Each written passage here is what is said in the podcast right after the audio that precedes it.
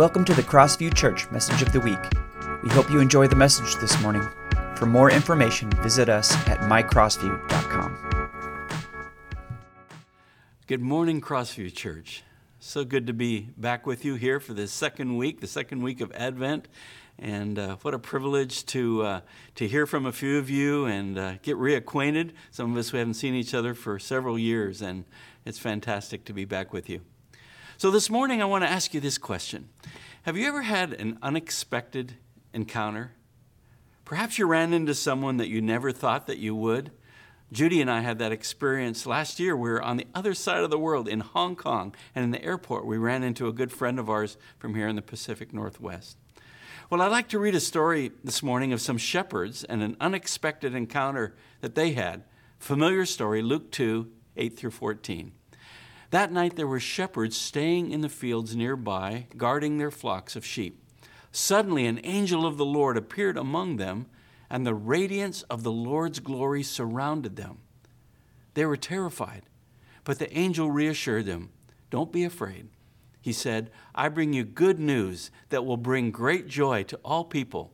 The Savior, yes, the Messiah, the Lord, has been born today in Bethlehem, the city of David and you will recognize him by this sign. You will find a baby wrapped snugly in strips of cloth lying in a manger.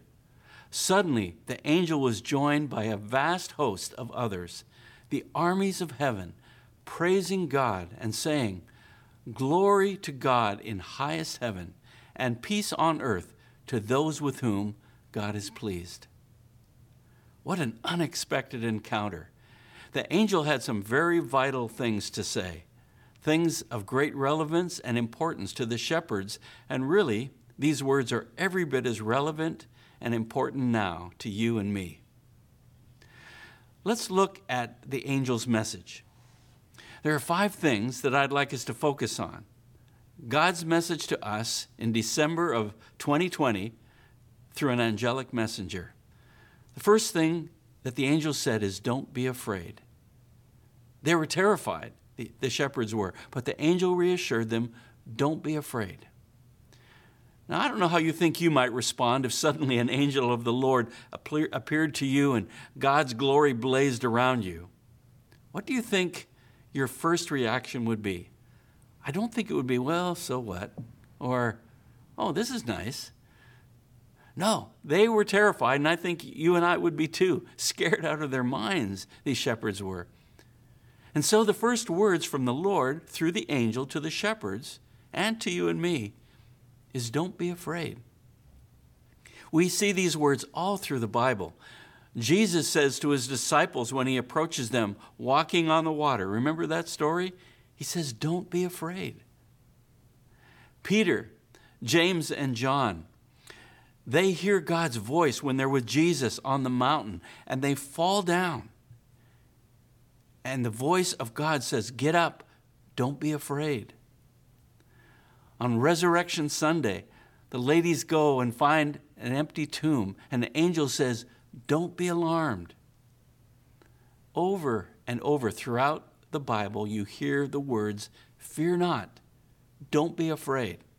And in every one of these situations I just mentioned, good things happen. Good news is delivered. You see, what appears to be frightening ends up being a blessing. Do you think perhaps that God knows something about us? That He realizes we need assurance? He knows that fear, fear will destroy us if we let it. And so, over and over, God says, Don't be afraid. Fear not.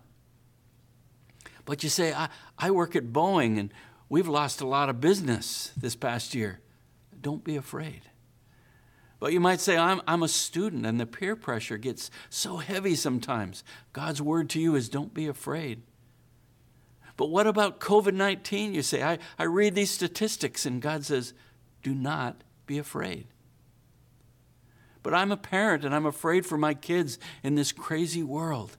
God's word is don't be afraid but my finances or my health or my marriage. Don't be afraid. God's first word to you is fear not.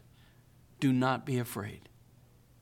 And then the angel's message to the shepherds continues. He says, There is good news. I bring you good news that will bring great joy to all people. God's message to you is good news, not bad news. It's news of great joy. It's not depressing news. Why in the world is it that people run from God? They avoid church, they resist the message when it's such good news. And who's it for? Is it for just some select group or the chosen few? No. The angel said, I bring you good news that will bring great joy to all people. I believe that is why the angel brought the news to shepherds, not to kings, not to political leaders, religious leaders, but to common, ordinary people. My friend, this news of great joy is for you. And there are two things to do with good news. First of all, you enjoy it, right? You thank God for it, you rejoice in it, you savor it, and you worship Him for it. And the second thing you do with good news is to share it. It's the most natural thing in the world to share good news. It's not hard to do. When each of my four kids were born, I wanted to tell people about it. And when each of my 10, yes, 10 grandchildren were born, I was excited to share the news with others. The angel said, I've got good news. And the Greek word here is evangelizomai. That's where we get our word evangelize. It means to spread the good news. Have you told anyone lately? The angel went on to say, thirdly, he said, There is a Savior. The Savior, yes, the Messiah, the Lord, has been born today in Bethlehem, the city of David. You see, that's what the good news is. Though we were all sinners, though we're all separated from God, unable to save ourselves, a Savior has been born. John 3:17 says God sent his son into the world not to judge the world, but to save the world through him. In 1 Timothy chapter 1 and verse 15, it says this is a trustworthy saying, and everyone should accept it. Christ Jesus came into the world to save sinners. And the apostle Paul said, and I'm the worst of them all. In the book of Hebrews chapter 7 verse 25, we read, Therefore he is able once and forever to save those who come to God through him. My friend, you need a Savior. You can't save yourself. The angel's message is that the Savior has come. He is Christ the Lord. Now, next, the angel says this He says to honor God for his greatness, or his words were glory to God in highest heaven. Perhaps you've heard the Latin words that that, that speak that same thing Gloria in excelsis Deo. In other words, God should be honored for what he has done. How amazing that he should send us a Savior. All the glory belongs to him and to him alone. In fact, God says in Isaiah 48, verse 11, he says, I will not yield my glory to another. And so here we are, it's Christmas time. There's a lot of glitter and glitz and commercialism Santa Claus and reindeers and good food and gifts and trees and lights and music. Let's enjoy it all, but let's not lose Him in all the trappings of Christmas. I actually have a friend who was in a department store a few years ago, and she overheard two other ladies talking.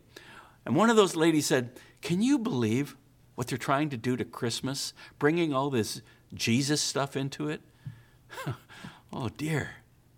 It's about Him. Glory to God in highest heaven. Honor God for His greatness. And finally, the angel said this He said, Peace on earth. Peace on earth to those with whom God is pleased. Now, what does this mean? Peace on earth. You've seen and heard these words all your life at Christmas time, right? Well, here's what it means because Jesus was born, because the Savior has come, those who receive the Savior find peace. Peace is the theme of this second week of Advent. We lit the peace candle today. And Jesus said, Peace I leave with you. My peace I give you. I do not give to you as the world gives. Do not let your hearts be troubled and do not be afraid. That's John 14, 27. And there's those words again do not be afraid. Jesus said, Peace, peace I give you. So many people are not at peace. They're not at peace with themselves. There's a battle going on inside. In fact, someone once described humanity as uh, people with a, who are a walking civil war. Why is that? Well, because we struggle with things like guilt and insecurity or perhaps a lack of self worth. But to the guilty, God says, Though your sins are like scarlet, I will make them as white as snow. Though they are red like crimson, I will make them as wool. Isaiah 118. To the insecure, God invites us into his family, a place of acceptance and love and belonging. And to those who are lacking self worth, God says, I have loved you, my people, with an everlasting love. With unfailing love, I have drawn you to myself. Jeremiah 31 3 is where that's found. Yes, you can have peace with yourself, inner peace, and that leads to peace with others.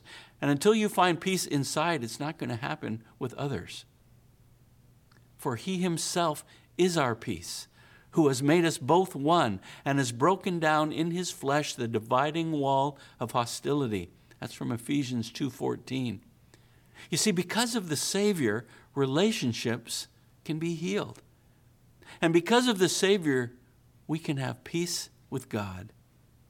Many people are looking for this peace with God, and some go to extreme measures to find it.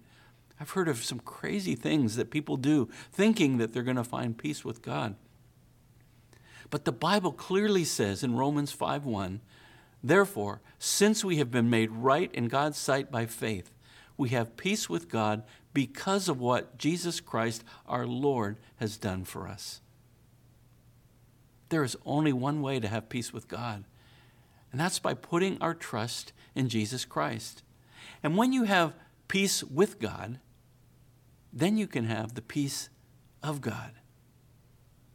And you might say, but Mark, wait a minute. It says, peace on earth to those with whom God is pleased. Who are those people? Who are the, the people with whom God is pleased? Well, God is pleased when we put our faith in His Son. That's how we please Him. When we say, Thank you, God, for sending Jesus to be our Savior, to be my Savior. Friends, receive the peace of God today. And that peace is found in his Son, the Prince of Peace.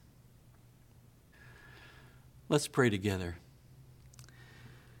Heavenly Father, I thank you for the privilege of being together once again with the people of Crossview Church.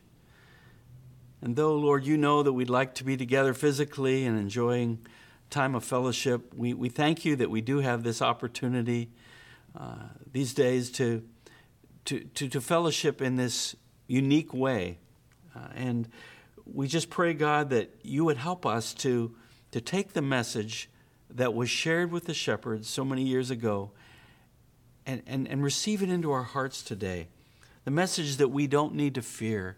You said, don't be afraid.